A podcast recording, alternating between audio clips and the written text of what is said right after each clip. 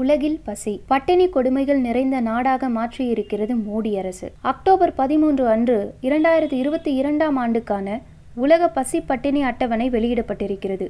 அதில் உலகில் பசி பட்டினி நிறைந்த நாடுகளில் சென்ற ஆண்டு நூற்றி ஓராவது இடத்திலிருந்த இந்தியா இந்த ஆண்டு நூற்றி ஏழாவது இடத்திற்கு சரிந்திருக்கிறது. இந்த அட்டவணையானது மக்களின் பசி பட்டினி மற்றும் ஊட்டச்சத்தின்மை நிலைமைகளை காட்டக்கூடிய ஒன்றாகும். இந்த அட்டவணையின்படி இந்தியா அதன் அண்டை நாடுகளில் உள்ள மக்களின் நிலைமைகளை விட மிகவும் கீழ்நிலைக்கு தள்ளப்பட்டிருக்கிறது. பொருளாதார வளர்ச்சியில் உலகில் கீழ்நிலையில் உள்ள பல நாட்டு மக்களின் வாழ் நிலைமைகளை விட இந்தியாவில் மக்களின் வாழ்க்கை நிலைமைகள் மோசமாக இருக்கின்றன. உலக பசி பட்டினி அட்டவணையில் தெற்காசிய நாடுகளிலேயே இந்தியாவை விட மோசமாக உள்ள ஒரே ஒரு நாடு யுத்தத்தால் சின்னாபின்னமாகியுள்ள ஆப்கானிஸ்தான் மட்டுமே ஆகும் மூன்றில் ஒரு பங்கு மக்கள். உலகில் மிகவும் அதிக அளவில் பசி பட்டினி கொடுமைக்கு ஆளாகியுள்ள நாடாகவும் உணவு பாதுகாப்பில்லாத மக்களை கொண்ட நாடாகவும் இந்தியா நிர்ணயம் செய்யப்பட்டிருக்கிறது. ஐக்கிய நாடுகள் மன்றத்தின் உணவு மற்றும் வேளாண்மை அமைப்பின் மதிப்பீடு இந்தியாவில் இரண்டாயிரத்தி இருபதாம் ஆண்டில் இருபத்தி இரண்டு கோடிக்கும் மேலான மக்கள் தொடர் பசி பட்டினி கொடுமைக்கு ஆளாகி இருப்பதாகவும் அறுபத்தி இரண்டு கோடிக்கும் மேலான மக்கள் அரைப்பட்டினி நிலைக்கும் மற்றும் உணவு பாதுகாப்பின்மை நிலைக்கும் தள்ளப்பட்டிருப்பதாகவும் குறிப்பிட்டிருக்கிறது. உலக அளவில் பார்த்தோமானால் உலகில் உள்ள மக்களில் மூன்றில் ஒரு பங்கு மக்கள் இந்தியாவில் தொடர் பசி பட்டினி கொடுமைக்கு ஆளாகியுள்ளார்கள். மற்றும் மக்கள் தொகையில் நான்கில் ஒரு பங்கு மக்கள் உணவு பாதுகாப்பின்மையுடன் போராடி கொண்டிருக்கிறார்கள். கொடூர தாக்குதல்கள். இந்தியாவில் கடந்த சில ஆண்டுகளில் பசி பட்டினி மற்றும் உணவு பாதுகாப்பின்மை நிலை ஏற்பட காரணம் மோடி அரசாங்கத்தின் கேடு விளைவிக்கும் கொள்கைகளே ஆகும் இரண்டாயிரத்தி பதினாறில் பண மதிப்பிழப்பு அறிவித்ததிலிருந்து இரண்டாயிரத்தி இருபதில் கோவிட் பெருந்தொற்றின் போது சமூக முடக்கம் அறிவிக்கப்பட்ட காலம் வரையிலும் மோடி அரசாங்கம் மக்களின் வாழ்வாதாரங்களின் மீது ஏற்படுத்திய கொடூரமான தாக்குதல்கள் என்றென்றும் நினைவு கூறத்தக்கவைகளாகும். மக்களின் துன்ப துயரங்களை சுட்டிக்காட்டி அறிக்கைகள் எதுவும் வெளிவருமானால் இந்தியாவின் சித்திரத்தை சீர்குலைப்பதற்காகவே இவ்வாறு அறிக்கைகள் வெளியாகியிருக்கிறது என்று கூறி இந்த அரசாங்கம் உடனடியாக அதனை மறுப்பது வாடிக்கையாகிவிட்டது. இப்போது ஐநா மன்றத்தின் உலக பசி பட்டினி அட்டவணை வெளியாகியுள்ள சமயத்திலும் அரசாங்கம் அதே போன்றே செயல்பட்டிருக்கிறது. இந்தியாவின் உணவு பாதுகாப்பின்மை மிக மோசமான அளவிற்கு சென்றிருப்பதை அங்கீகரிப்பதற்கு பதிலாக அதனை சரி செய்திட நடவடிக்கைகள் எடுப்பதற்கு பதிலாக மோடி அரசாங்கம் அதனை ஏற்க மறுத்து பசி பட்டினி குறித்து பிழையான கருத்து என்று கூறியிருக்கிறது.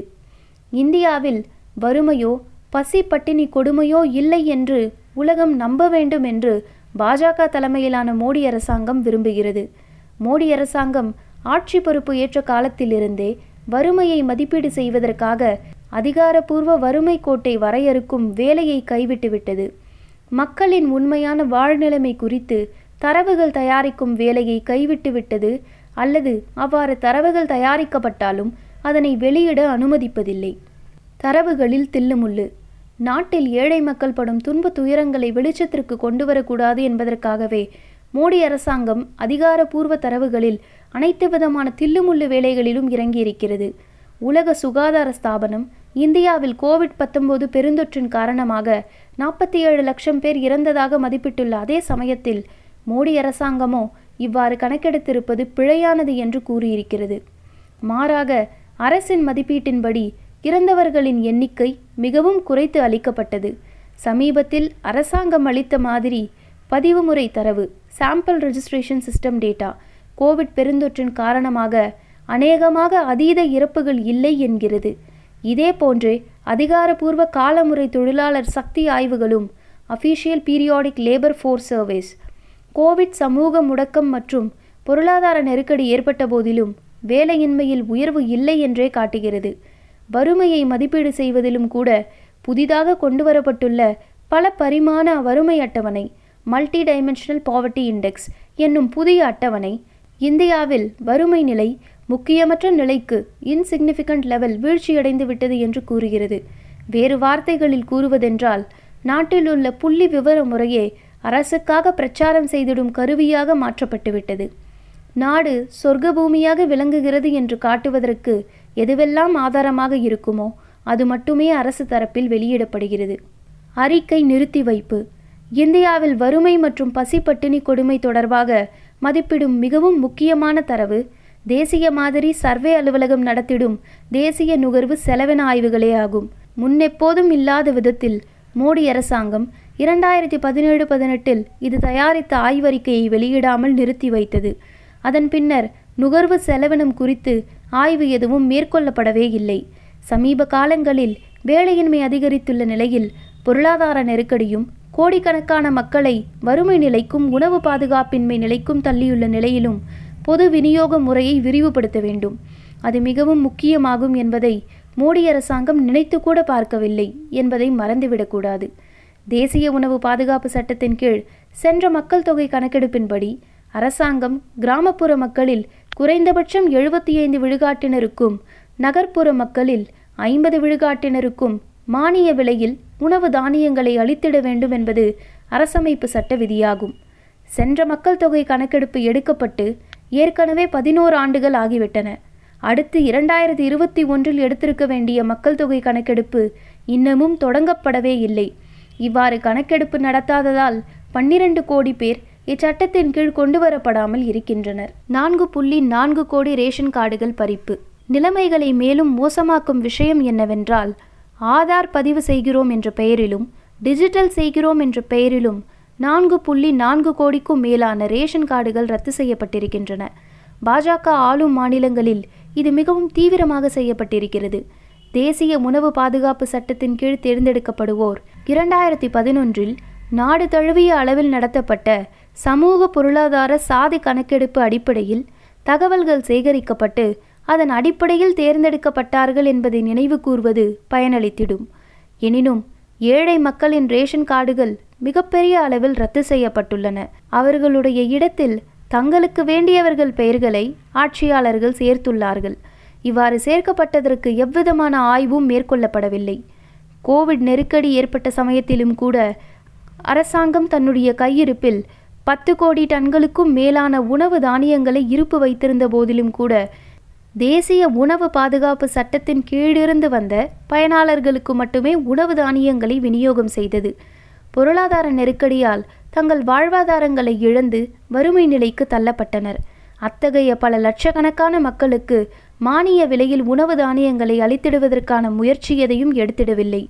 பொது விநியோக முறையை நாடு முழுவதற்கும் அமல்படுத்த வேண்டும் என்று மார்க்சிஸ்ட் கம்யூனிஸ்ட் கட்சி திரும்ப திரும்ப கோரி வந்தது.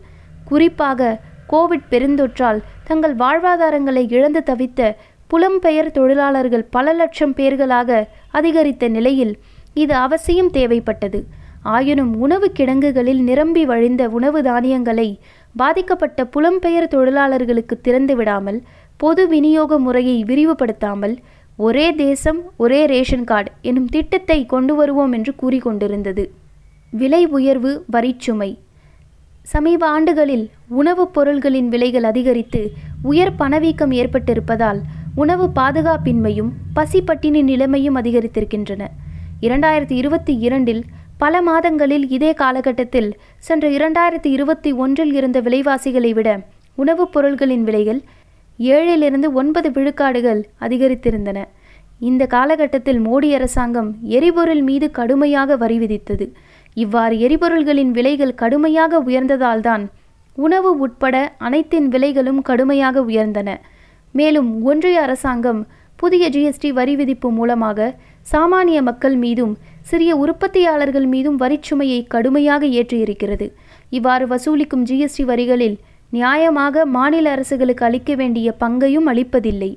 பெரும் வர்த்தக நிறுவனங்களுக்கு வரிச்சலுகைகளை அளிப்பதுடன் அவற்றின் கடன்களையும் தள்ளுபடி செய்யும் அதே சமயத்தில் சாமானிய மக்கள் அவர்கள் வாங்கும் பொருள்கள் மீதும் வரி விதிக்கிறது. பொருளாதார தாராளமயத்தின் காரணமாக உரங்கள் சமையல் எண்ணெய்கள் பருப்பு வகைகள் முதலியவற்றுக்கு இறக்குமதியையே அதிகம் சார்ந்திருப்பதால் சமீப ஆண்டுகளில் இந்த பொருள்களின் விலைகள் உலக அளவிலான பணவீக்கத்திற்கு காரணமாக அமைந்தன. புள்ளி விவரங்களை காட்டி நாட்டின் உழைக்கும் மக்களை முட்டாளாக்கிட முடியாது. இந்த அரசாங்கத்தின் கேடு விளைவிக்கும் பொருளாதார கொள்கைகளின் காரணமாக ஏற்பட்டுள்ள துன்ப துயரங்களை எப்போதும் மக்கள் மறக்க மாட்டார்கள். வேலையின்மை வறுமை மற்றும் உணவு பாதுகாப்பின்மை இன்றைய தினம் எரியும் பிரச்சனைகளாக மாறியிருக்கின்றன.